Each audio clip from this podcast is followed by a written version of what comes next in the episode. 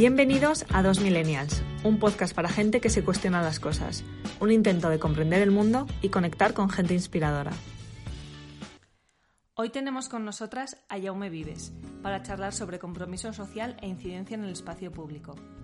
Como podréis escuchar, Jaume es una persona que desde muy joven se ha comprometido con causas muy variadas, pero que consideraba importantes, como la pobreza en su ciudad los cristianos perseguidos en Oriente Medio, la defensa de la vida o el independentismo catalán, con la campaña de Tabarnia. Vivir durante ocho días como una persona sin hogar o cantarle las 40 a la plana mayor del PP en su propio Congreso Nacional son solo algunas de las cosas que demuestran su grado de implicación cuando considera que una causa merece la pena. Le hemos traído al podcast porque, al margen de que se pueda estar más o menos de acuerdo con su postura en algunas causas que ha defendido, consideramos que es un ejemplo de compromiso radical, en el buen sentido, con aquello que cree verdadero, de no quedarse solo en la queja y de pasada a la acción, incluso asumiendo en ocasiones costes personales. También charlamos con él sobre cómo dialogar con aquellos que opinan diferente, poniéndonos en su lugar e intentando entender sus motivos, a la vez que defendemos nuestra verdad sin descafeinarla. Bueno, Jaume, muchísimas gracias por venir. Eh, nos parecía súper interesante traerte al podcast porque tu trayectoria, pues bueno, es un ejemplo de cómo comprometerse con causas sociales de verdad y salir un poco de eh, la queja y del hay que para pasar a la acción.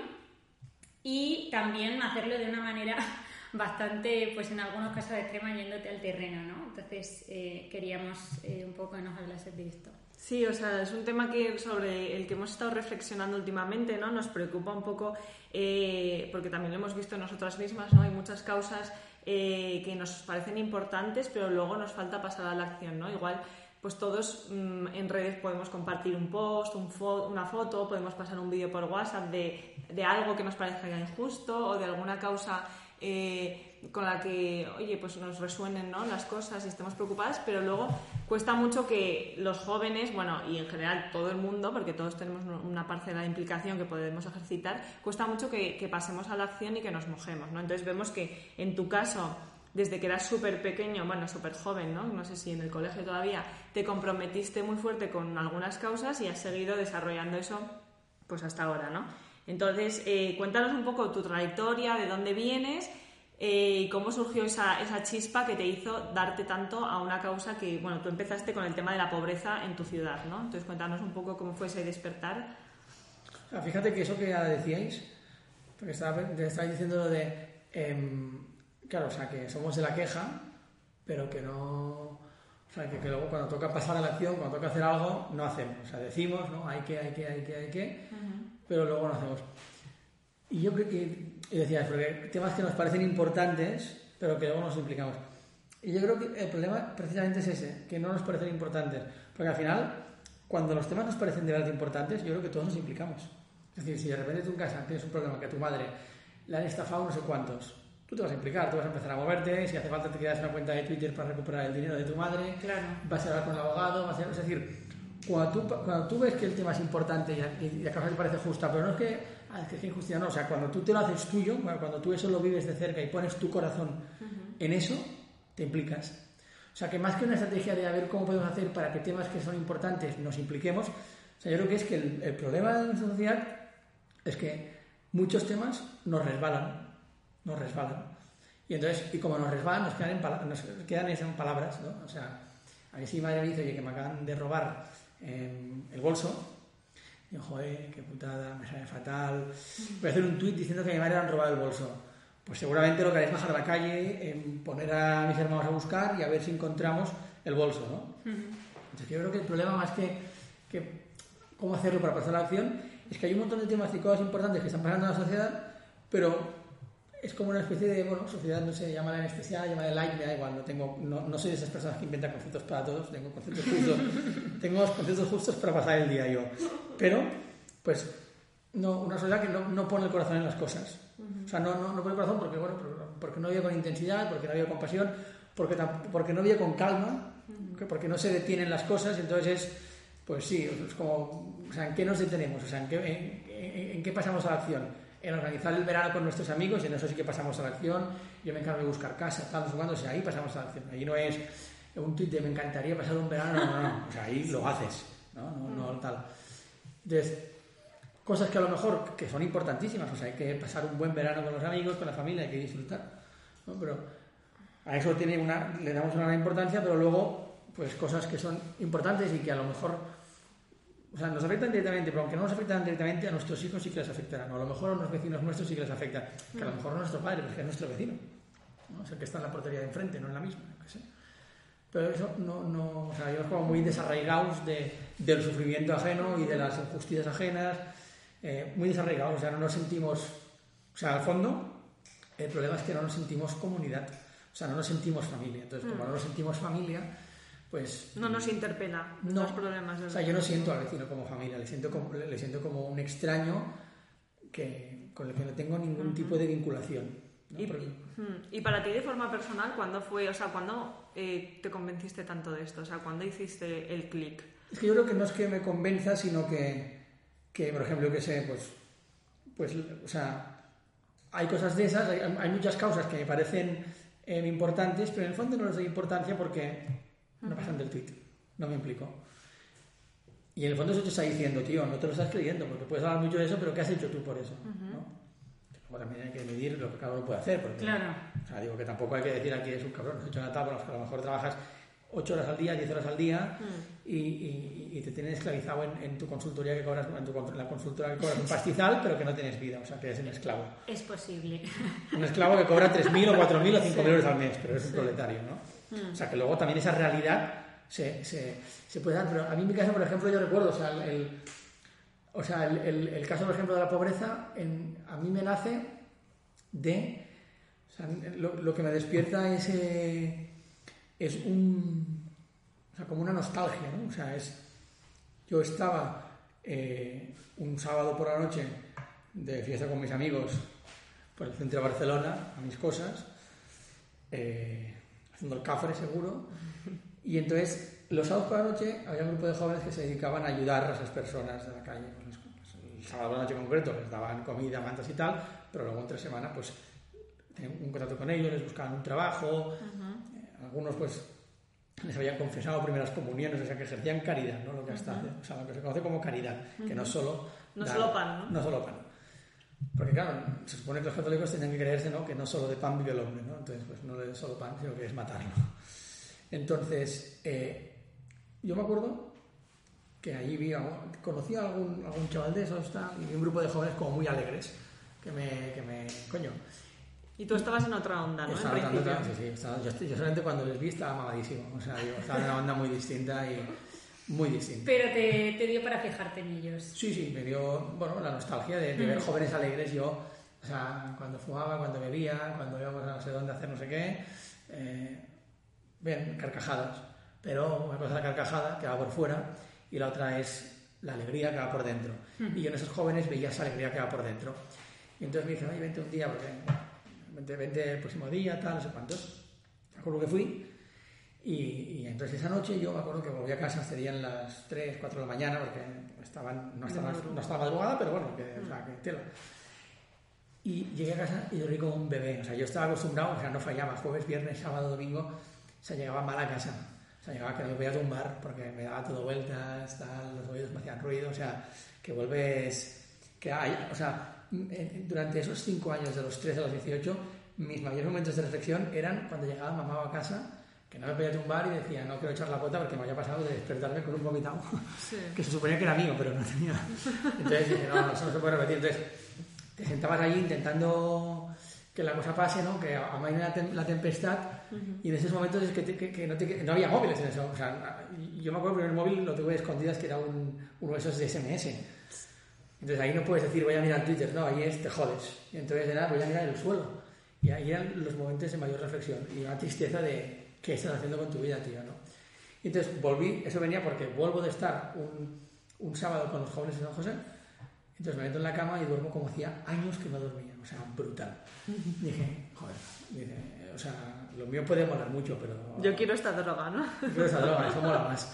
Y entonces ahí dije, y además es que tenía un montón de días que estábamos así, o sea, que nos lo pasábamos muy bien- el fin de semana, pero que era un, un eran carcajadas. Y entonces allí dije, por ejemplo, lo que me movió en eso fue el, el- el- ese deseo de, quiero explicar esas historias para que la gente vea, o sea, eso tan grande que hay ahí detrás, o sea, qué mueve a esos jóvenes, por qué hacen lo que hacen, eh, qué, les, qué les reporta, o sea, qué consiguen, o sea, o sea quiero que eso que a mí conocerlo me ha hecho tanto bien, quiero que lo conozcan otras personas. Entonces ahí pues me movió a implicarme esa experiencia concreta con esos jóvenes que a mí me, me empieza a transformar el corazón. Luego, por ejemplo, con el tema de los cristianos perseguidos, lo que hace que me empiece a implicar, eh, yo te diría que es un poco una admiración y cabreo. O sea, de, descubrir que efectivamente que hay cristianos que están muriendo causa de su fe, porque yo pensaba que no era cierto, que estaba muy exagerado. Porque, a ver, nosotros acostumbramos a avergonzarnos de nuestra fe y a que la gente tal, voy a medir Luego iremos a ese tema. Vale, pues, y de repente decir, a ver, que aquí me están diciendo que hay unos tíos que los están crucificando, que nosotros digo, a ver, aquí me, aquí me, está, me está escondiendo algo porque no me cuadra del todo. O sea, algo debe haber. A lo mejor el tío que donde lo estoy leyendo, que es, yo que sé, diariocatólicos.com, pues a lo mejor el director lo está así para que yo eh, crea, yo que sé, para que yo me acerque más al Señor, para que yo me convierta. Y claro, después que no. Y claro, cuando después que no, ahí lo que muestra es el cabreo de ¿y qué coño estoy haciendo yo con mi vida? O sea, ¿y, y, cómo estoy viviendo mi vida? O sea, que hay un tío que se está jugando la vida literal y que está poniendo en juego, o sea, no, no, no, no, solo a él mismo, sino todo lo que le rodea, o sea, su familia, su trabajo, sus ahorros, todo. Y entonces ahí digo, o sea, ese cabrón que me mueve. Y el deseo de, necesito escuchar, o sea, eso a mí me haga bien y a otros, que, que a otros les haga bien. Luego, luego eh, también eh, profundizaremos en, lo de guardianes de la fe, en los cristianos perseguidos, también que nos cuentes un poco, porque no, quizá todavía haya gente que no, no, sepa la situación en la que están. Pero volviendo un poco al tema de la pobreza, o sea, tú no te conformas con hacer voluntariado por las noches y, ir con esos jóvenes, sino que dices, bueno, me voy a ir ocho días a vivir como un mendigo, ¿no? O, como una persona sin hogar. O sea, yo quería asegurarme de que lo que... Em, o sea, fue como, fueron como tres fases digamos. ¿eh? la primera fase, que es el, el, el TR, que es el trabajo de investigación, que se hace siempre al final de bachillerato, que es una cosa propia de Cataluña. Entonces, la segunda fase, digamos que yo ya he empezado la carrera. Entonces, eso siempre lo digo por pero es solamente cierto. O sea, yo estudié periodismo, que es una carrera pues, que se estudia el día antes del examen, si eres de los tontos, y si no, pues nada, un poco antes del examen, ya el día antes. Por lo menos un día estudié, pero bueno, la cuestión está en que em, cuando uno todavía no sabe eso, o cuando uno tiene mucho miedo porque son cinco exámenes en una semana, entonces yo me acuerdo que la semana de antes empezaba a pedir los apuntes, y entonces una noche pues te coges un medio litro de café, te bebes medio litro de café, porque durante yo, yo trabajo bien con presión, y entonces por la noche voy a estudiar. Y entonces ya la familia ha cenado, todo el mundo se dormir, yo me dejaba hecho mi medio litro de café, me tomo mi, medio litro de café, me empieza a marear, sudores fríos, tal, no sé porque claro, si te da mucho café, la cosa te puede sentar mal. Yo ahí en el sofá de casa estirado, tal, no voy a poder estudiar. Se pasa ese sudor frío, ese, ese bajón, y entonces dices, vale, ahora ya está súper activa, voy a estudiar. Entonces empiezas a estudiar y en una hora te has ventilado teoría de la comunicación. Y entonces, claro, te quedan cinco horas que no puedes dormir. Entonces, que yo me acuerdo que estaba por el salón dando vueltas. Y entonces, en ese dar vueltas es donde todos esos proyectos se, te se parieron en esos exámenes en primero, en segundo, en tercera carrera, dando vueltas con, con ese... Ah, y entonces, este dije, vale, o sea, he hablado con, o sea, la expresión que hice es, he hablado con los jóvenes de San José, que son como esas personas que se dedican a tal, pero ahora lo que hay que hablar es con la gente que está en la calle, o sea, ver cuál es la vida de esas personas, o sea, que, que tienen el corazón, digo, porque es gente que la tengo a 20 metros de mi casa, a 200 metros de mi casa, no tengo ni idea de cómo viven, de, de, de cuál es su historia, eh, o sea, para mí son como una especie de mueble más. es un mueble más de la calle, lo veo y ya está. Entonces ahí lo que hice fue, me fui a hablar con ellos y entonces pues iba por la calle, me encontraba uno, le invitaba un bocadillo, le explicaba que estaba escribiendo sobre la vida en la calle y entonces me explicaban su vida y la apuntaba.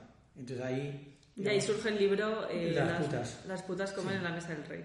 Justo que como era el primer libro y tal, tenía que vender, dije, a ver, un título que sea llamativo. Que luego fue llamativo y profético, pero sí. llamativo. Y, entonces, y, en segundo de carrera, o sea, la lección que hice fue, o sea, he conocido eso como superficialmente, de parte de los protagonistas, pero, o sea, dije, o sea, ¿cómo es la vida de esta gente? O sea, ¿cómo es su mundo? Porque yo estoy dos horas con ellos, pero ¿cómo es su historia?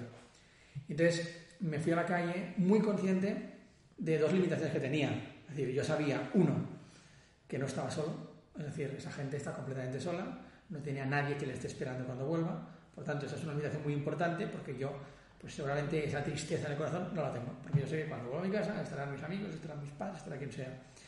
Y luego otra limitación que tenía, que también es muy importante y que limita mucho, que es que yo sabía cuándo volvería. Yo si quiero volver mañana, vuelvo mañana, y si quiero volver dentro de un año, vuelvo dentro de un año.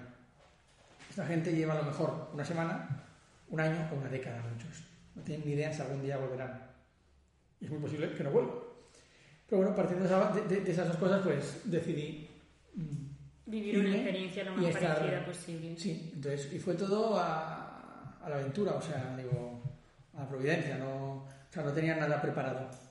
No tenía nada preparado y fui a la calle y, eh, no sé, pues recogí chatarra un día, otro día fui no sé qué, otro día me encontré un móvil y me fui a, un, unos tíos a venderlo, eh, luego me hice un grupo de amigos y con ellos dormía, bueno, dormía solo, pero nunca un con ellos hacía vida, o sea, fue todo como muy... ¿Y todo en Barcelona? Sí, todo en Barcelona. Y no sé, me imagino, te encontraste con alguien de tu. ¿Te, te reconoció? reconoció a Cada día me encontraba a otros conocidos. y que te decían, oye, hombre, ¿qué tal? Algunos ya lo sabían, hombre, tal, y yo decirles a mis padres que estoy bien, porque me fui sin nada. O sea, digo, sí, que estoy bien, que no se preocupen, tal. Y, algún día que encontré a, alguna persona que no lo sabía, algún compañero del cole que hacía mucho que no veía Sí, no sé cómo lo manejé, no sé. Sí, es que mira, te explico esto y tal. ¿sí? Ah, Dios, Pero sí, sí, claro, está, o sea, yo estaba viviendo y haciendo vida en el centro de Barcelona.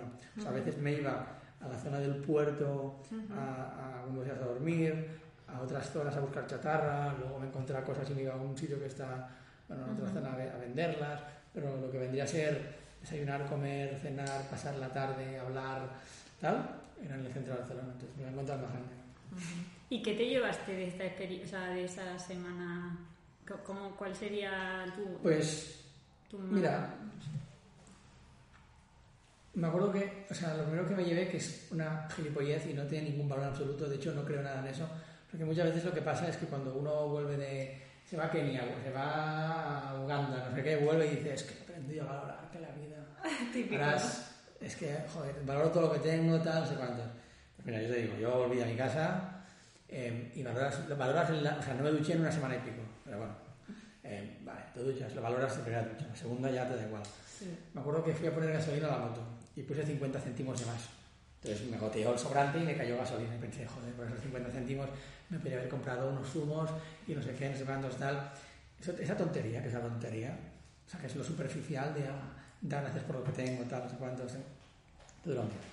Luego lo que sí que se me ha quedado grabado es, o sea, darte cuenta de, que no sé, a lo mejor puede parecer un tópico, no sé, pero, o sea, lo, o sea, lo distintos que son los mundos, porque es un mundo que ni te lo imaginas, o sea, que, que es un mundo paralelo literal, es un mundo paralelo que funciona con unas normas distintas, pero lo parecido es que somos, o sea, o sea, la única diferencia que tienes tú con una persona en la calle es que tú tienes un techo y una cama, punto.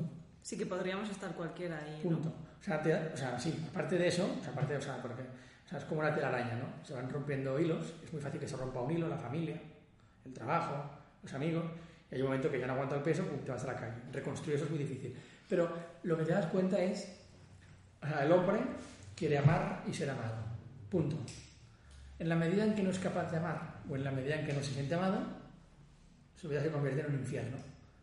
Entonces se va haciendo ahí una especie de desierto horroroso en su corazón que busca el modo de que crezcan plantas, de llenarlo. Entonces nosotros, ¿qué pasa?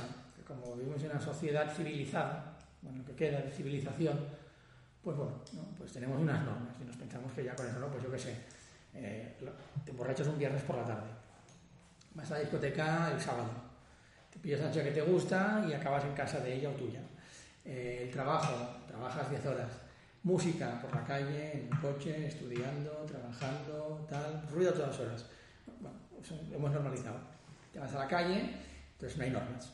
Entonces, pues, te emborrachas el lunes por la mañana en vez de un viernes. Entonces tú ves a un tío borracho el lunes por la mañana y piensas, joder, qué vida más desgraciada.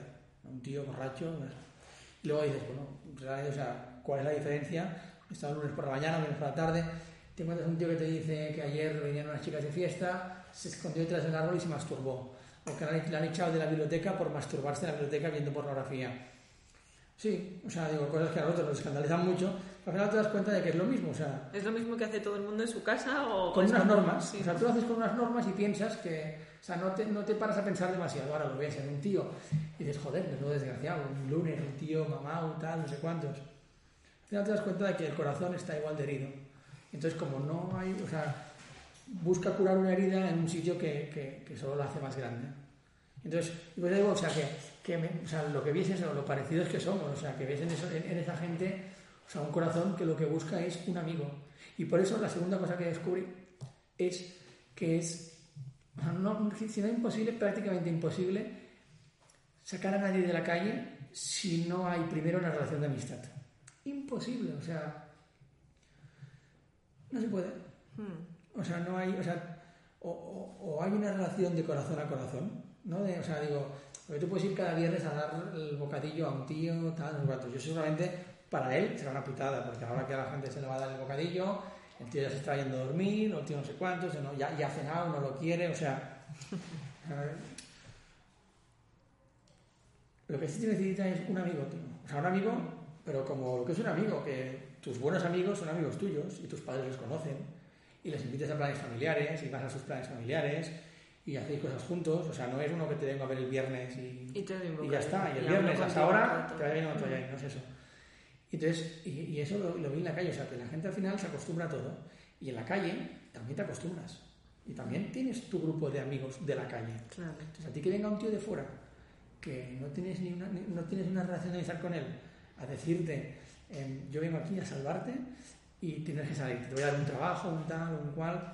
y tienes que dejar de hacer esto porque te hace mal. O sea, el tío te dice, mm, vale, es como si me viene mi tío, mi padre a decirme, eh, no fumes porros porque tal. Claro, me lo tiene que decir muy bien. Pero a mí si me lo dice un amigo de igual a igual, me, le voy a escuchar más. Hmm. Si veo que me lo dice un amigo, porque sé que es un tío que me quiere, que se preocupa por mí. Y entonces, o sea, eso es una cosa que es muy importante cada vez que se monta algo, hay mil iniciativas de voluntariados, o sea, si el, si el principio y fin no es la amistad con la persona que está sola, el resto de cosas puedes montar, gastarte 3 millones, una infraestructura del carajo, talleres, no sé qué, no sé cuándo, da igual, fracasará. Fracasará porque tienes que ir al corazón. Y eso también lo vi allí. O sea, y ellos, y, eso, y, ellos se dan cuenta de eso también, o sea, también o sea, lo ven. O sea, ven quién va allí a tal y ven en quién tiene un amigo en el que poder confiar. Entonces ves esas cosas, que somos muy iguales en lo importante y que si no hay una relación de amistad es muy difícil que alguien salga a la calle. Como dos cosas importantes que aprendí. Y esto todo fue lo que plasmaste ya en, otro, en el segundo libro, en Pobres Pobres, ¿no? Sí. Bueno, pues ya eh, hemos visto que te gusta implicarte y meterte en la realidad primero fue con realidades próximas de al lado de tu casa, pero luego también ha sido con realidades eh, lejanas, bueno, en, que te pillaban más lejos o incluso en el otro lado del mundo. Eh, por ejemplo, ha sido la de los cristianos perseguidos en Oriente Medio. Entonces, antes de que nos cuentes qué fue lo que hiciste tú, eh, para quien no esté muy al tanto de, de, cuál es la situación de persecución religiosa, si podrías explicar qué es lo que ha pasado y, cuál es la situación de, estos cristianos. hay un informe que es muy interesante, que es de Open Doors, que es una, organización protestante, que lo que hace es cada año recoge un poco el, análisis, entonces tiene ahí coloritos, o sea, con colores, con gráficos, con no sé cuántos tal. Creo que ellos catalogan, no sé si son en tres, que es persecución sangrienta, persecución cruel, creo que es, y luego severa, y no sé cuántos. Bueno, entonces, para, digo, así a, grandes rasgos, en el mundo hay como 200 millones de cristianos perseguidos, o sea, que sufren persecución cruenta, es decir, que están en países en los que se juegan la vida de cristianos, y luego hay otros cuantos, o sea, otros no sé cuántos, que ya no es en persecución cruenta, pero que por las leyes pues son ciudadanos, ciudadanos de segunda. Y luego hay otra persecución que no es ni de leyes ni de sangre, que es digamos, de ambiente, que es un poco parecido a lo que podríamos tener aquí. Que evidentemente, o sea, no creo que te permite vivir mucho más cómodamente, porque puede ser como más de ambiente social, de, cultura de la cancelación, según qué mensajes y tal. O sea, que en cuanto a, nosotros como individuos es, mucho más agradable, digamos, ¿no? Pero luego a nivel de, de, fe te das cuenta de que en los países en los que la fe más crece, es en los países en los que la fe más se persigue. O sea, donde la gente se juega la vida por la fe, la gente, su vida, es más importante que la fe. O sea, que en el fondo esa forma de persecución más sutil eh, es más dañina. Del todo. sin, por supuesto, mm, quitar lo que es el drama de, de, lo que nos vas a contar después. Pero sí, sí, sí, es mucho más dañina. Claro, porque te hace... O sea, la otra yo creo que te pone entre la espada y la pared. Y entonces es, o sea, es blanco o negro. Entonces puedes decir blanco, o sea, puedes postatar o puedes no postatar entonces... Pero es que ahí tengo una pregunta, o sea, siempre me, lo he preguntado, tú que has ido ahí y ahora nos contarás y lo has visto, o sea, ¿a qué te refieres con persecución o cruenta o sangrienta? Quiero decir, ellos son identificados socialmente como cristianos pues por, dónde viven, por, por, dónde se mueven, por qué coles van, por cómo visten, y entonces a esa gente, o sea, quiero decir, hay un... O sea, son, hay una diferencia con el martirio, ¿no? O sea, nadie les dice, eh, nadie les da a elegir, directamente les persiguen, les ponen bombas. No, sí que les dan a elegir, depende. Por ejemplo, en Bagdad es una de las ciudades con más atentados de todo el mundo al año. Bagdad lo que hacen es ir a por las iglesias, ¿no? Y entonces, pues bombas en iglesias, esos son mártires, se han muerto por causa de la fe. Luego, por ejemplo, yo me acuerdo en, en Karakosh, que es la ciudad cristiana más grande de Irak, está al lado de Mosul. Mosul cae el 10 de junio de 2014, de 2014 y Caracol cae el 6 de agosto de 2014, unos dos meses después. De Mosul se van, los que no mueren se van, o sea, lo que pasa con Mosul es que los, los del 6 al 10 hay un, de toque de queda y en las afueras de Mosul están intentando entrar los de Daesh. Durante cuatro días ya algunos van marchando y cuando parece que ya han entrado, en un día 100.000 cristianos huyen de Mosul.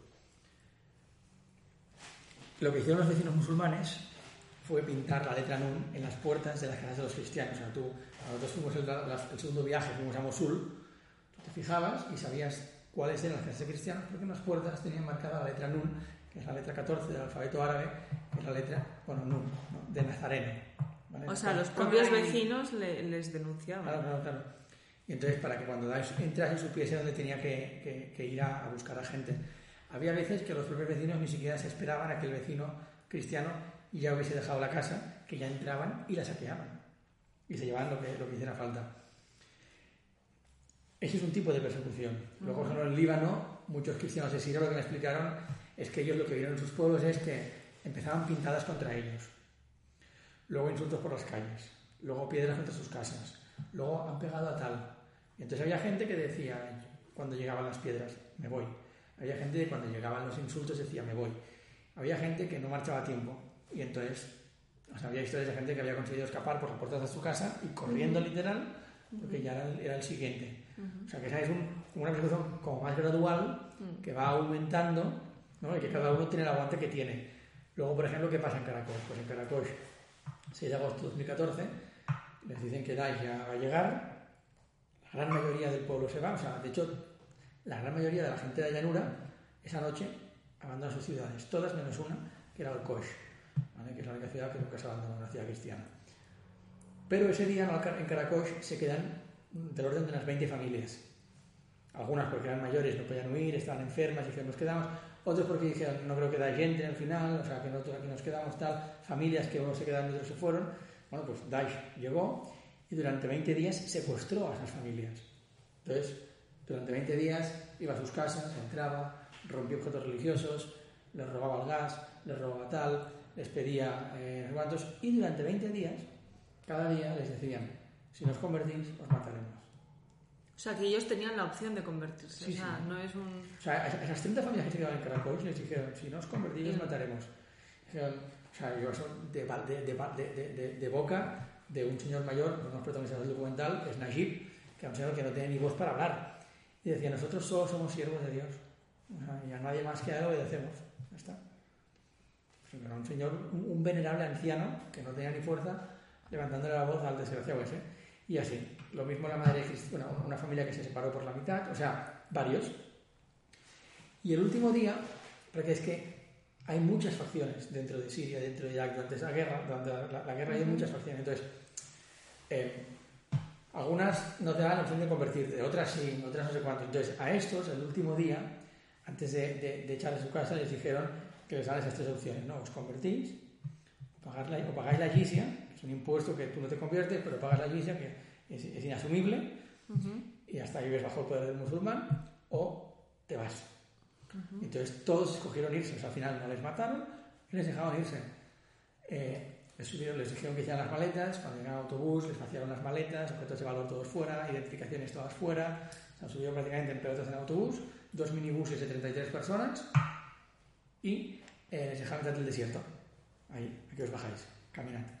Entonces, bueno, o sea, un drama. O sea, O sea, no es contar- matarte, pero casi. no, casi, pero no te, aunque no te maten, o sea, digo que te han quitado tu Todo identidad, te han quitado tu casa, te han quitado tus ahorros, te han quitado, han quitado todo.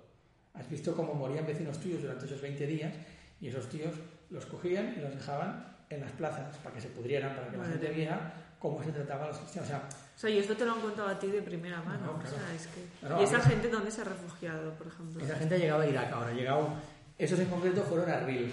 Entonces algunos se fueron a un centro de, a un centro de desplazados, que es un antiguo centro comercial, que las primeras plantas son un centro comercial, la tercera, la cuarta y la quinta son, son campamentos gitanos, que son los Arnishtiman, otros han ido a un campamento de contenedores de mercancías, otros han conseguido casa.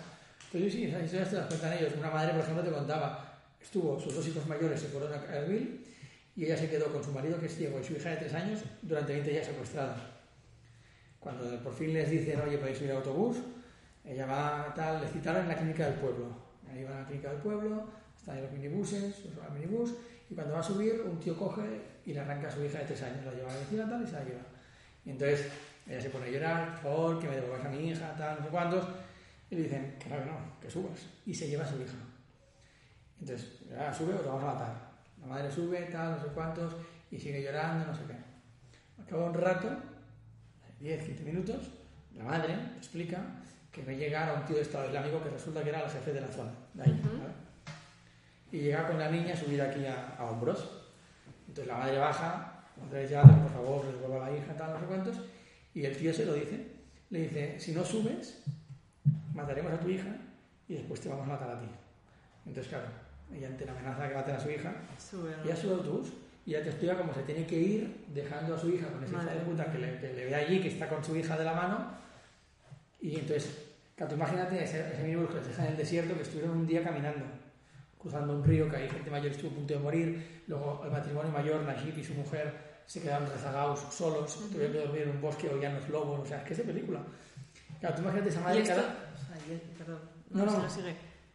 No, que, que son gente, o sea, que, que es que, o sea, yo, bueno, no he visto el documental de Guardianes de la Fe, pero esto, estuvimos ayer viendo el tráiler y claro, o sea, son personas que vivían, o sea, que es como si vienen ahora nosotros, o sea, que, que tenían un- una vida bien. montada, o sea, que, Vivían muy bien. que, bueno, que no es, o sea, que, que no es, vamos, No es comparable, no es porque comparable. nosotros vivimos en España y tal, pero, Pero- dentro de, de lo que era el país, pues una vida normal. No, no, pero que Y han ido poco a bien, era poco, gente de- que vivía, o sea, claro. que, que no tiene a lo mejor, pero que... O sea, y de repente ¿no? una pintada, ¿no? De repente ves una pintada y de repente un insulto y de repente ves como en tu propio país, en tu propio barrio se está formando eso. Eso fue más en Siria, en Irak fue más, era una cosa súper de golpe, o sea, Claro. El 10 de junio tal, empieza a caer todo en cadena, el 3 de agosto Sinjar, el 6 de agosto Karakoy, ¿Y tú la primera vez que vas allí, cu- con cuántos años tenías? ¿Con cuántos vez años? que fuimos a Irak, Porque has yo, yo- yo no era joven, ¿eh? De la, y- primera- de- de la- o sea, yo tenía, eso fue en 2000, o sea, en 2014 empezó la guerra, yo fui en 2015, entonces ya tengo 29 recién cumplidos, y estamos a 2000, 21. 2021, hace Sí, pues ven- 6 años.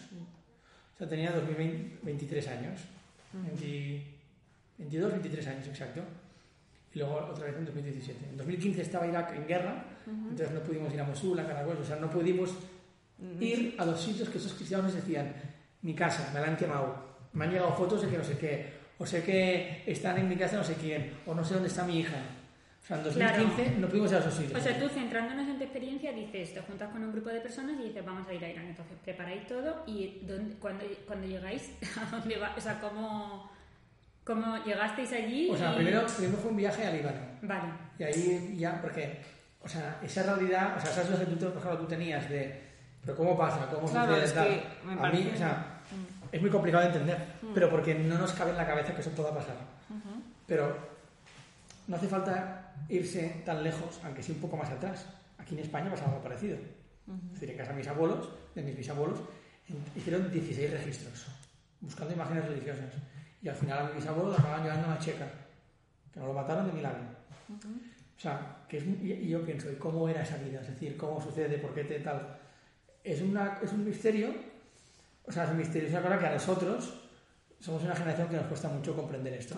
Igual que nos cuesta mucho comprender que puede haber una guerra. O sea, nosotros todas las guerras que hemos vivido son guerras que en el fondo no nos acabamos de creer porque solo las vemos esas noticias. Claro. esas noticias. Ahora de repente han tirado la bomba, no sé qué. Ahora pasamos no sé cuántos. Ahora en, en Armenia, ahora no sé qué. En Israel y no sé qué. Pero nosotros no hemos vivido esto. Entonces con la persecución es lo mismo. Entonces, primero me fui al Líbano, que estuve allí un mes, para intentar entender eso. Y entonces me acuerdo que ese mes, o sea, las, o sea yo era muy pesado. Decían, sí, porque nos han perseguido, mataron a mi prima, tal, y a ver, ¿cómo, cómo fue? Claro, ¿Cuándo empezó? ¿Por qué empezó? ¿Cómo se llega? Mm. Entonces, y, o sea, es complicado.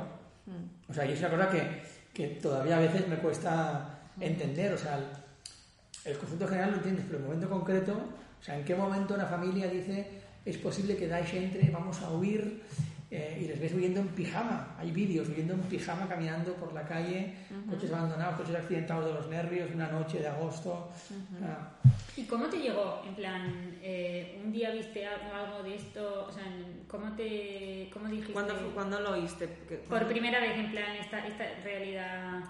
O sea, yo creo que fue en, en, en el año 2013, y creo que fue, no sé si Pakistán o a lo mejor Siria de alguna crucifixión, de alguna cosa, que para mí fue muy escandaloso. O sea, han mm. crucificado a un tío, o han, no sé qué, han cogido a los cristianos y les han, les han descuartizado, les han puesto con una bolsa de basura en el contenedor, cristianos no tocar, en un contenedor, para que los niños tal.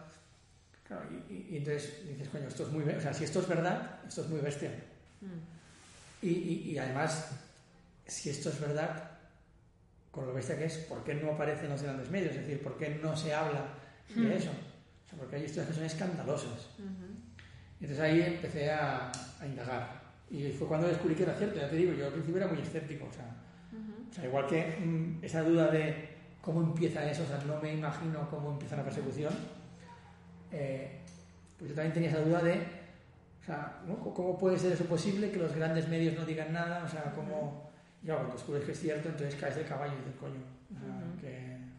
Y fruto de todo esto, eh, publicaste dos libros, ¿no? Primero Viaje al horror del Estado Islámico, luego Testigo de un genocidio a los cristianos de Irak y luego el documental de Guardianes de la Fe. Y el de Guardianes de la Paz, que está terminado, pero no ah, estrenado, algún día lo estrenaremos, que es el del segundo viaje, que es un poco el Irak ya liberado. O sea, cómo, cómo, ¿Cómo viven ahora. Cómo viven ahora, o sea, qué futuro hay y luego hace una reflexión sobre la paz. ¿no? Si en un país en el que se ha derramado tanta sangre, en el que hay tanta guerra, la paz es posible, vamos a ver de qué modo es posible, si es que es posible, entonces es posible todo. Sí, eso te iba a preguntar, ¿no? De todo esto, o sea, hay también testimonios de esperanza o sacabas, o sea, porque ahí hay gente religiosos, o sea, también me parece muy interesante eh, una reflexión que, que te oí que decías, o sea, al final ahí tú llegarías y verías a monjas, a mm, curas jugándose la vida con ellos, eh, que podrían, que seguramente tendrían un hogar en España o en otros países de Europa o donde fuera.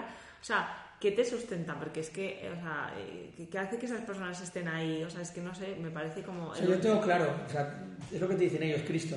Hmm. O sea, por ejemplo, el padre de Noca, un sacerdote de ahí de Irak, entonces o sea, yo por mis fuerzas, yo el segundo día estaba hasta las pelotas, es que no podía más, o sea, digo, hmm había huido igual que ellos, o sea, había pasado por lo mismo que ellos. Eh, veía un montón de gente herida porque cuando la gente huía, los cabrones de Daesh les disparaban y les lanzaron misiles y hirieron a gente desarmada que huía. Gente mayor que durante el trayecto no soportó y se puso muy enfermo, o sea... Entonces, claro, si un sacerdote que ha huido con todo, que está hecho mierda, que llega a un sitio en el que la gente duerme tirada por las calles, es como si de repente llegan en una noche 200.000, 300.000 personas eh, a una ciudad de un millón de habitantes. O sea, no es Madrid, es más pequeño. En ese sitio te dicen, joder. Entonces, sitio, sí. Montamos a tienda de campaña, intentamos conseguir medicamentos, no tenemos medicamentos, no tenemos fuerzas, no tenemos nada. A mí me ha sostenido Cristo. y, y, y, cada día teníamos cosas de 700, de 1000 personas, personas, y nunca nos faltó ni un solo medicamento. Y no teníamos medicamentos, o sea, no, no, no, no, o sea, dice, uno no puede dar lo que no tiene. O sea, uno no puede dar lo que no tiene. Luego tienes al padre, a Gunnar Manuel, por ejemplo. Gunnar Manuel huyó el 10 de junio de Mosul, va a Caracol, monta un centro de desplazados, el 6 de agosto huye de Caracol, se a monta el centro de desplazados más grande de todo Irak, Ashti 1, son 500 contenedores de mercancías, es una animalada, una animalada. Y, ¿no? y, y ahí sigue, o sea, es que ya te digo, te, te, te lo, te lo dicen ellos. O sea, mm, Es no- que en esas situaciones tan extremas a nosotros podemos decir, sí, pues oye, pues oye, soy cristiano, creo en Dios, voy a misa, eh, me ayuda, mm, rezo, pero, o sea, es que en esas situaciones es como, o sea, con esa gente tan convencida que te dice, o sea, es que cómo no va, cómo vas a dudar, ¿no? De, No, no, de- es que ahí es de que existe o claro. de, que, de, que- de su fe, es que es como, O sea, ahí es donde descubres realmente que, que, que, o sea, digo, no es una cuestión de gente que sea muy optimista, tal, o sea, que No. realmente ahí descubres que esta gente, o sea, que el Señor es el que, el que les está sosteniendo. O sea, cuando tienes a una madre de una niña que la han secuestrado, que está, lleva, tú vas a hablar con ella cuando lleva ya un año allí. Un año, ¿eh? No es que digas, pasó ayer, estoy ya súper tal, o pasó hace una semana, un año, no es que lleva un año, o sea, ya, o sea, y te llegado noticia de que está viva y no te mola nada dónde está, ni cómo está, ni lo que le están haciendo. Claro, que te diga que ella perdona, literal se lo dice, ¿eh? O sea, no le- o sea, y, además, y- y las palabras textuales son igual que Jesús en la cruz, igual que, igual que dijo Jesús en la cruz, yo digo, Padre, perdónales porque no saben lo que hacen. Y no es una y, ves que realmente ha perdonado, o sea, ves que no, no es mm, voy a quedar bien, porque se espera de mí que diga que perdono. No es eso. O sea, no. Y está buscando a su hija, bueno, ya la ha encontrado, ¿vale? Es igual, ya hemos hecho después, pero encontró a su hija. O sea, estuvo su hija tres años desaparecida, cuando la recuperó no reconocía a su madre ni a su padre, había olvidado su lengua materna, o sea, eh, o sea que, no todo es alegría, pero bueno, que está con su hija. mm, Esa, esa mujer perdonaba. O sea, y luego hay testimonios muy bonitos, o sea, te das cuenta de que, o sea, que, que mientras los cristianos haya, mientras los cristianos, los cristianos estén ahí, hay posibilidad de que, de que se consiga la paz. bueno, entonces hay que ver el documental, Hay que verlo segurísimo. el de Guardianes de la Fe y Guardianes de la Paz. Totalmente. Ya Sí nos que no. vamos con esos deberes. Bueno, y ahora vamos a cambiar un poco de tema. Ya, no sé cómo. No sé cómo vamos a pasar ahora, pero queremos hablar, por supuesto, también de tu eh, activismo o incidencia política en Cataluña. No, ahora voy a estar otra vez Vas a de estar... moda. ¿Sí? No digo que vuelva a estar de Ah, moda. que vuelve a estar de moda ahora, de justo. moda, sí. Entonces, bueno, tú empezaste, eh, corrígenos eh, si, me- si me equivoco, eh, empezaste en el balcón de tu casa, ¿no? Después del, del referéndum, eh, bueno, haciendo un poco ahí la resistencia en plan broma, eh, pero bueno, básicamente, o sea, tú lo que querías es, oye, que aquí hay una gente que no nos sentimos representados, ¿no? Eh, Que hay una Cataluña no nacionalista y que, y que, bueno, pues a través del humor quisiste Y luego, bueno, eh, formaste parte, no, no sé si, si fuiste tú fundador o creador, pero de, de todo el movimiento este de Tabarnia, Sí. de estos vídeos, de que bueno, que estuvo muy bien, ¿no? Y que eh, yo creo que también mucha gente o amigos que tengo, ¿no? De Cataluña que no se, no se sentían representados, pues decían, oye, pues por fin, ¿no? Alguien eh, que, que da voz a esto. Entonces, cuéntanos un poco también cómo fue ese proceso. O sea, eso que empezó el 20 de septiembre. O sea, estuvieron durante mucho tiempo que si. O sea. Que si, yo qué sé. eh, ahora este- este agra- agravio por aquí, esta injusticia por allá, o sea, como, como llorando mucho, y es curioso que, o sea, pintándose ellos mismos como víctimas. ¿Qué dices? A ver, o sea, no me jodas porque, o sea, tienes al profesorado, tienes el control de la educación, tienes los medios de comunicación, o sea, digo, tienes los recursos públicos, o sea, no eres tan víctima. ¿no? Y entonces, bueno, pues con eso ya convivías, ¿no? Ya con eso pues se convive y ya pues quizás por no, por no pelearlo, por solo el, por el hay que, hay que, hay que, pero no hacer nada, pues se llega donde se llega, ¿no? Pero hay un momento que es cuando están preparando el referéndum y no sé si el juez, no tengo, es que ya, eso hacía tanto tiempo y tengo tan mala memoria, que dice que manda a la policía a recoger unos, unos documentos en la Consellería de Economía para, para unas investigaciones y tal. Y entonces ahí se junta un montón de gente a impedir el trabajo de la... Del juez, sí. Entonces, y, y- y- y- y humillando a la policía y tal, y luego, claro, ellos las víctimas tal. Y luego encima esa noche eh, empiezan con las cacerolas. Entonces yo me acuerdo que fue un mensaje de mi madre de, oye, eh, Jaume, que y ya está, fins aquí m'ha arribat, ya no podem continuar, o sea, eh, aguant- lo aguantas todo, llega encima, a las 9 de la noche, hay unos tíos que empiezan con las cacerolas y, y te tocan las pelotas. Entonces fue, o sea, fue como el detonante ese primer día, entonces ya no hubo segundo día de cacerolas en el barrio, o sea, digo, ahí es donde empezamos con la... Con los Con Manuel. Escobar a. Sí, o sea, fue no solo a los comal, porque luego también poníamos canciones que les gustan a ellos, que son chulas, Mm. poníamos la Hablabais en catalán. Sí, claro, porque es nuestro, Claro.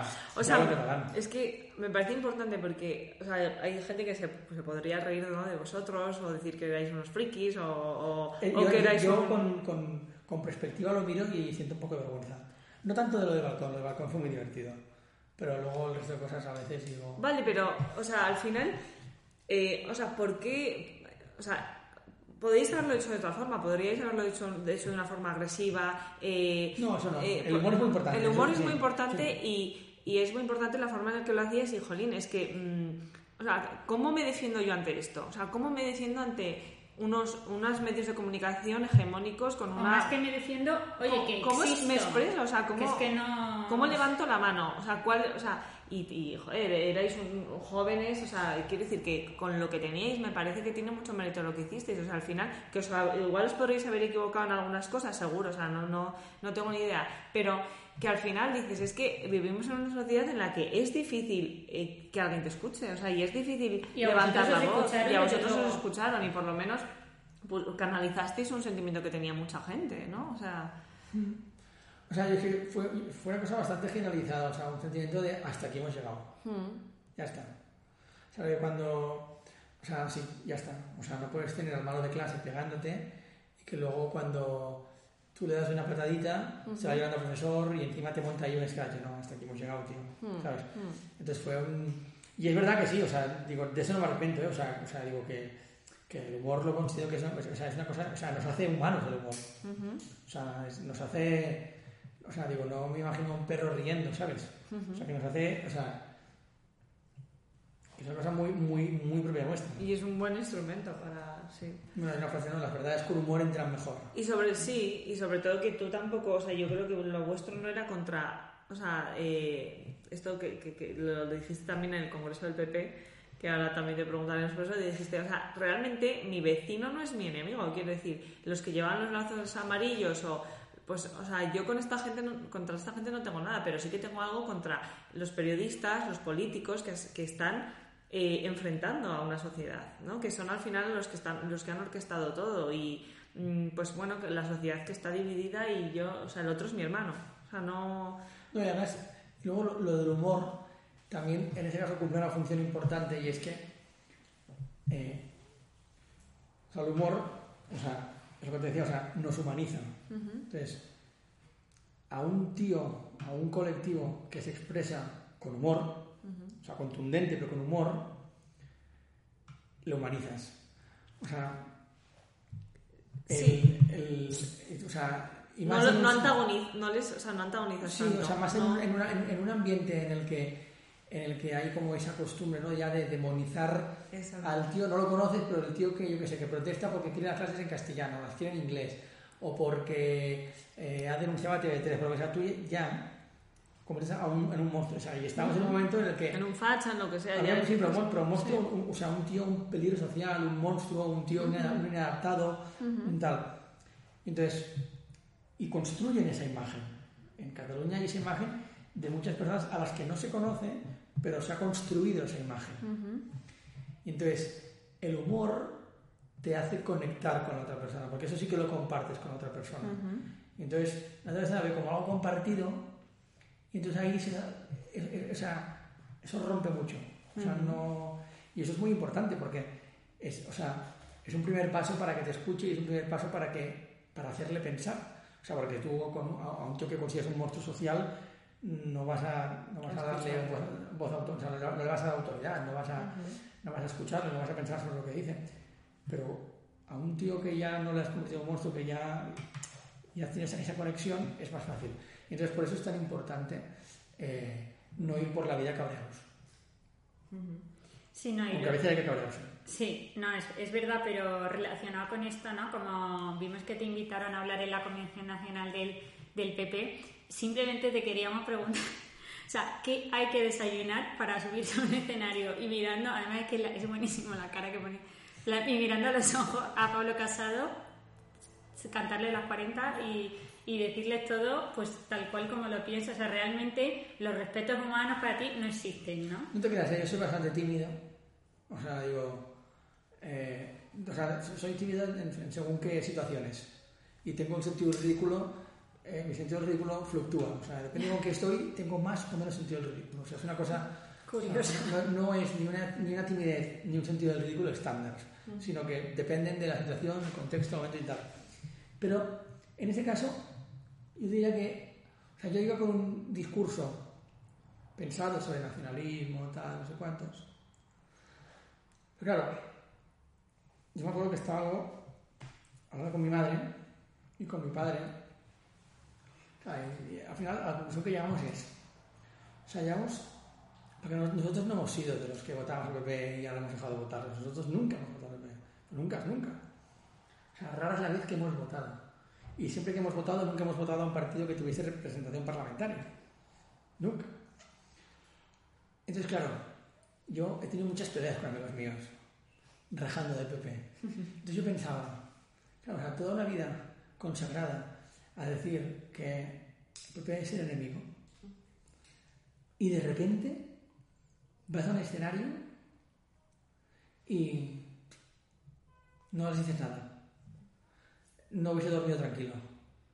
O sea, todas las cosas que yo he ido diciendo a mis amigos, todas las críticas que yo les he hecho, de, pues mira, por este tema, por este, tal, no sé cuántos, pero no te das cuenta de esto, de lo otro, no sé qué. Claro, de repente ahora voy a un escenario y porque me pagan, les, o sea, digo, hablo de un tema y no les digo nada. Cuando tengo la oportunidad, tengo a los máximos dirigentes reunidos. De tener un impacto brutal. Y, y, de cantar a las 40 con respeto, con educación, pero de cantar a las 40 Digo, para...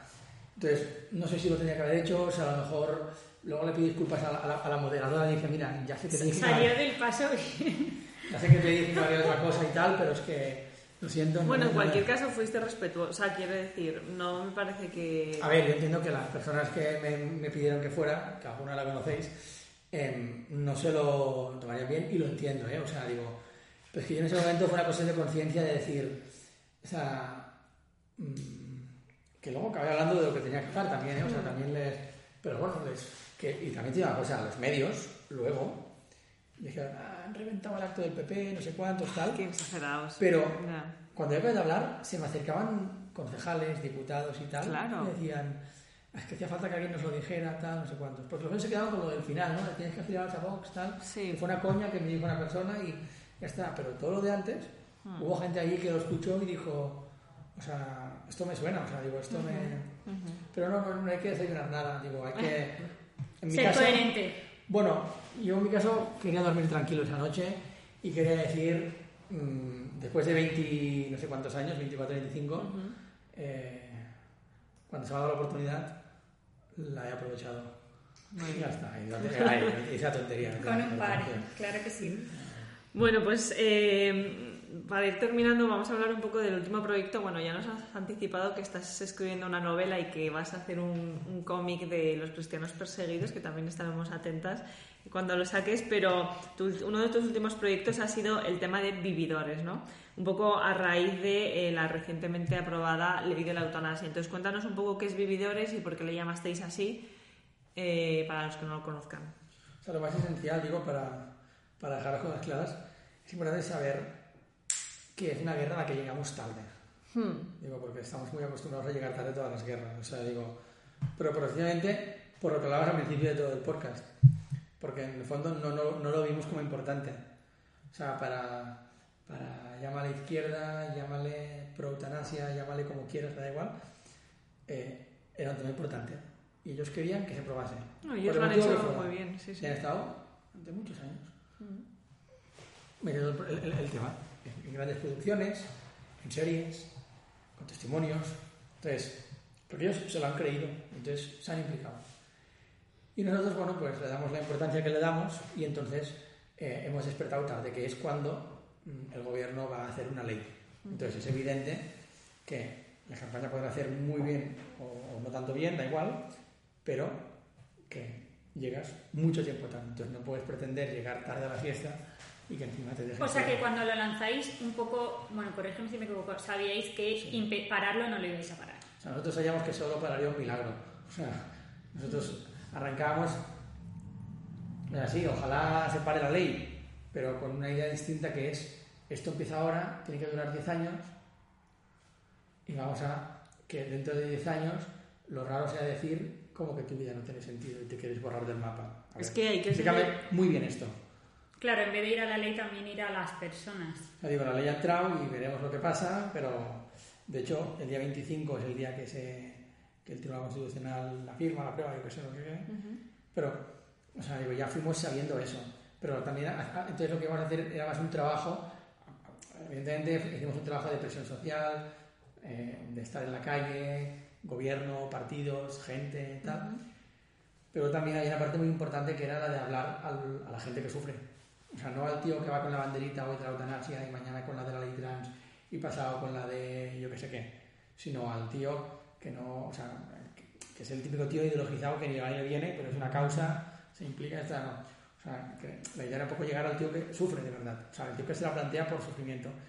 Entonces, a través del testimonio de gente que está como él, decirle, hay un modo distinto de vivir. Nos ha vivido es una campaña eh, en la que eh, eh, presentáis casos de gente que está sufriendo, que cree que su vida tiene sentido, ¿no? Y ahí hay unos, la gente Sí. se puede meter ¿no? y ven unos vídeos ¿no? de O sea, testimonio. principalmente es eso. O sea, gente que, que podría estar podría estar planteándose pedir la eutanasia y podría salir en salvados pidiendo la eutanasia, Es pero tiene muchos motivos. pero vosotros decís, oye, que no, que hay una gente que por lo que sea no sabemos explicar por qué, cuáles son sus motivaciones, pero hay ciertos factores que influyen para que ellos quieran seguir viviendo, a pesar del sufrimiento, a pesar de vivir con una parálisis, o sea, a pesar de todo, su vida vale la pena, ¿no? Y así Justo. lo sienten. O sea, el Y- tema es eso, sí, sí, o sea, decir, para que tú digas, si a- mi vida alguna vez llega un marrón como el de esta gente, ojalá lo pueda vivir como lo vive Claro.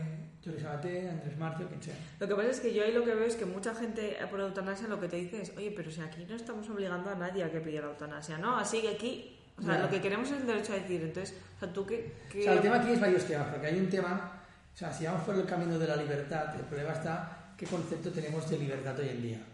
Porque si libertad es eh, que cada uno haga lo que quiera, o sea, esa idea de libertad de yo hago- haz lo que quieras mientras no molestes al que tienes al lado, tal, o sea, es una idea de libertad tan pobre, Hmm. ¿no? O sea, la libertad, o sea, yo entiendo la libertad como una vinculación al bien. O sea, yo por casarme no soy menos libre, al revés. Yo libremente elijo vincularme a algo bueno, a mi mujer. Entonces, si no entendemos, o sea, de hecho, la libertad es pues, la libertad del error, la libertad del mal, ¿no? Entonces, si, o sea, ese concepto, si entendemos la libertad como esto, entonces, claro, digo, vale, pues si la libertad la entendemos como que yo mientras no haga nada malo o tal, pues ahí a lo mejor te lo podría colar. Pero también te puedo decir otra cosa, y es que, o sea, hasta qué punto esa decisión es libre Eso es. si tenemos en cuenta que, pues yo qué sé, eh, o sea, tú hablas con los paleativistas y todos te dicen, a mí, me- o sea, los paleativistas por sus manos pasa gente que se va a morir, muy pronto, la mayoría. O sea, continuamente están viendo a... a- a- a- Sí, están con la muerte en el día a día, sí. Cada día se les muere gente. Entonces, mucha esa gente que les llega, la mayoría, les llega con ganas de morirse, diciéndoles, oye, me quiero morir, porque tengo esta enfermedad y no me están cuidando, no me están ayudando, con, o sea, tengo mucho dolor.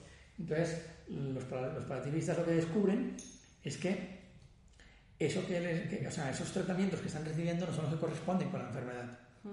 Y entonces lo que hacen los palativistas es aplicar los cuidados que esa persona necesita para esa enfermedad.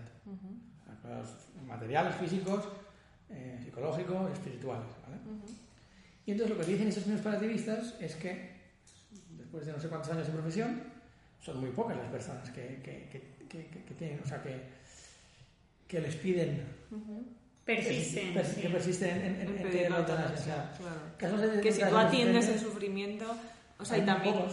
o sea, me parece también muy importante lo que has dicho de la asistencia en el dolor físico, que por supuesto eso es lo primero, ¿no? Que incluso en algunos casos en España todavía no está garantizado eh, un buen cuidado paliativo desde el punto de vista de físico de no sentir dolor, pero que también qué importante es la asistencia a nivel, o sea, social, psicológica y, en el fin de y la espiritual. familia, o y a sea, la familia también, claro. porque también, o sea, eh, veremos dentro de 10 años qué pasa, pero también, o sea, eh, las estadísticas de otros países, o sea, normalmente la eutanasia también va vinculada a cierta coyuntura socioeconómica. O sea, si una, quiere decir, que, tu, que haya familia o que no haya familia, influye. Que haya mujer o no mujer, hombre o, marido, que te cuide, que, eh, influye. O sea, no quiere decir que todo el mundo que pida eutanasia o que tengas dinero para pagar los cuidados paliativos. O que, o sea, Porque a lo mejor el Estado dice, esta enfermedad que es crónica y puedes estar ocho años, no te la podemos pagar. Si no quieres eutanasia para esta enfermedad...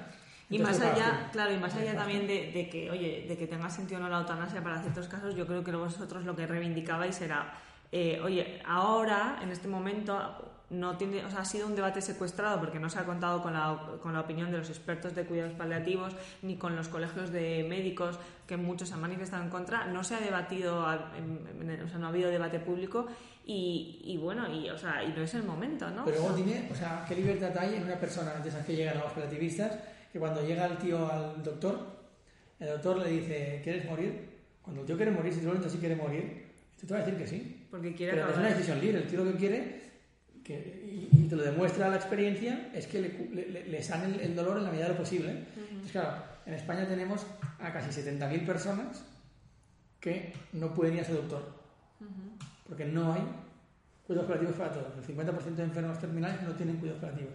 Entonces, claro, a 70.000 personas les estás diciendo, toma, mátate. Entonces, claro, eso no es una decisión libre. ¿Sabes? Y aparte de que, pero hay una, para mí hay una que, es más de peso. Y es que para mí la dignidad de la persona no es algo subjetivo. Claro, es que es lo que tú dices, que hasta qué punto es que es muy peligroso empezar para mí es, algo objetivo, es decir, la dignidad es algo que nos viene dado. Eso es muy peligroso. Primero por eso. Hmm. Y segundo porque si nosotros hoy hacemos eso, ¿quién te dice que mañana no lo va a hacer estar en otros criterios? O sea, esto pasará dentro de poco, que habrá niños que tú sabrás que viven con enfermedad, pero que si a pesar de eso decides tenerlos, tú serás el responsable de mantenerles con esa enfermedad. Y luego también pasará eso cuando no te obliguen a, que acabes con ellos. Y luego pasará algo con la eutanasia, unos bañitos. Sí, es, lógico, ¿eh? pendiente resbaladiza, totalmente. si nosotros hemos asumido que no todas las personas tienen la misma dignidad, ni en mm. todos los momentos tenemos la misma dignidad. Bueno, pues eh, ya hemos repasado un poco todas las cosas en las que has estado metidas, entonces como reflexión final un poco queremos, eh, o sea, supongo que que en todo este proceso, todos estos años, eh, bueno, eres una persona que entiendo que vives cómoda más o menos en el conflicto, ¿no? O sea, eh, y, mantiene despierto. Te mantiene despierto. Entonces, o sea, ¿por qué crees que es importante defender, o sea, defender una casa? ¿Tú qué costes has tenido personales? Eh, supongo que te habrán criticado, te habrán hateado por redes. ¿Cómo gestionas todo eso y cómo te preguntas a ti mismo, oye, ¿me merece la pena dar tanto por esto? O sea, ¿cómo manejas todo eso? O sea, el coste es, o sea, tampoco te creas, pues, para algunas personas ser un radical, para otras ser un no sé qué, para, o sea... La opinión de los demás. Sí, el coste es la opinión de los demás que a la gente me la traigas ante el pairo, en la mayor parte de los casos. No en todos, pero en la mayor parte de los casos me, me, me importa bastante poco. eh, y luego, con el tema nacionalismo pues tiene un coste que es un coste laboral de cara a un futuro en, según qué sitios, pero bueno, eso es una cosa que, que es que, digo, me parece razonable y la, la asumo. o, sea, no, no. o sea, ¿tú crees que no te, van a, no te van a contratar en sitios o te van a meter por, En mi caso es que tampoco soy una persona, o sea, digo, tengo 28 años y mi primer trabajo eh, serio ha sido con 28 años. O sea, hasta ahora eh, yo he tenido mis, mis mis tinglados y sigo con mis tinglados, o sea, que también es un caso un poco particular, entonces no es una cosa que me preocupe en exceso, pero entiendo que para mí no sería fácil eh, tener un puesto de responsabilidad en Cataluña, porque ahí sería una especie de, de, intransigente, no sé cuánto está, que me parece estupendo ser intransigente, la verdad, o sea, me da completamente igual, pero que como coste personal ese. Y luego, o sea, yo, creo que, o sea, sí que es verdad que siempre he sido un poco el espíritu de contradicción, pero tampoco es un... Digo, es que hoy en día, como está todo, o tenemos la suerte de, de estar cómodos en el conflicto, o estamos llamados a, ser barbarie, o sea, a ser bárbaros. Entonces, yo como tengo la suerte de que siempre he estado cómodo, bueno, o sea, bueno, tenía así un poco de... La autoridad siempre me ha costado. Siempre te ha costado, ¿no? Sí, la autoridad siempre me ha costado y, y, y siempre o sea, ha sido un poco así, un poco. Bueno, sí. como la ha perdido. Entonces, eso pues me ha ayudado a, a eso, ¿no? O sea, a estar cómodo en esa situación, pero no, no es por llegar a contraria por nada, sino porque es que creo que no hay otro camino. Y ya te digo, o sea, el, o sea, el, el mundo en el que vivimos, más nos vale estar cómodos con el conflicto. De verdad, ¿eh? O sea, porque y a, a- a los tibios ya hemos visto que lo que les pasa. No es que Dios les escupa de su boca, es que a los que intentas agradar te escupen de su boca. O sea, el, el- bueno, es algo que nunca he entendido demasiado, ¿no? Querer intentar agradar. Es como una mentalidad, así como una especie de síndrome de Estocolmo, que te piensas que el que te ha secuestrado te va a, a querer, pero solo te quiere violar. Entonces, eso es una cosa que estaría bien que, la, o sea, que, que- que rompiésemos ese miedo, que es un miedo razonable, ¿eh? porque digo, es un miedo como que está, una presión como ambiental que no sabes muy bien, es un poder que no sabes de dónde viene, Una autocensura, ¿no? Un- que tú sabes, te piensas que tienes algo y de repente todo se volverá muy negro y, y es como un poder que no, apare, que, no, que no es visible y entonces es aún más, que a veces se visibiliza en algunas, ca- en algunas caras, en algunas instituciones, pero que por lo general no es visible y entonces es como que eso pues da más miedo, pero hay que perder el miedo. Y la prueba es que se puede hacer, o sea, tenéis casos concretos seguro de gente que ha perdido el miedo y que tampoco es, es tan difícil la vida. Se vive más libre y más tranquilo. Porque imaginas que ha de ser un coñazo tener que hablar midiendo todo lo que dices. Sí. Voy a hablar de la familia. Voy a medir qué palabras, qué términos puedo usar, porque si digo familia natural, entonces me dirán que la familia de dos, o sea, que dos hombres no es una familia natural. Eh, pues entonces voy a hablar de que familia tradicional. Luego, si hablo de no sé qué, hablo de interrupción, hablo de. O sea, si tienes que ir midiendo cada vez que hablas de una cuestión histórica, Mm. moral, sé qué, ¿no? O sea, es que es un coñazo. No dices nada, sí. Ujú. Sí, totalmente. Es la dictadura de, de lo políticamente correcto.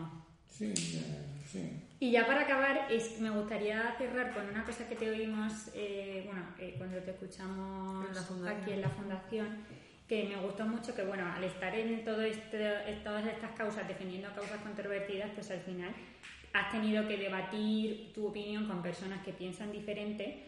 eh, y me gustó mucho tu manera de expresar, por un lado, cómo se puede exponer tu opinión de una manera clara, sin perderte por el camino tu verdad, sino- sin descafeinarla, huyendo del relativismo, pero a la vez separa, o sea, como, oye, mm, que al final, pues queriendo al otro, respetándole, o sea, con- que es un, un equilibrio difícil de lograr, ¿no? Sí, sea, a ver, yo esto lo tenido como muy claro, o sea, supongo que alguna vez he faltado el respeto a alguien, ¿eh? Sea, digo, públicamente, sí, puede ser, puede ser. Pero algo como siempre he tenido como muy claro, ¿no? O sea, digo, no, no, no soy una persona que, su- que, sen- que suele sentir odio, digamos, tengo otras, otras, otros vicios, otros efectos, pero este no. Y entonces, eh, eso, me, o sea, eso me hace más fácil el trabajo de separar las ideas de la persona.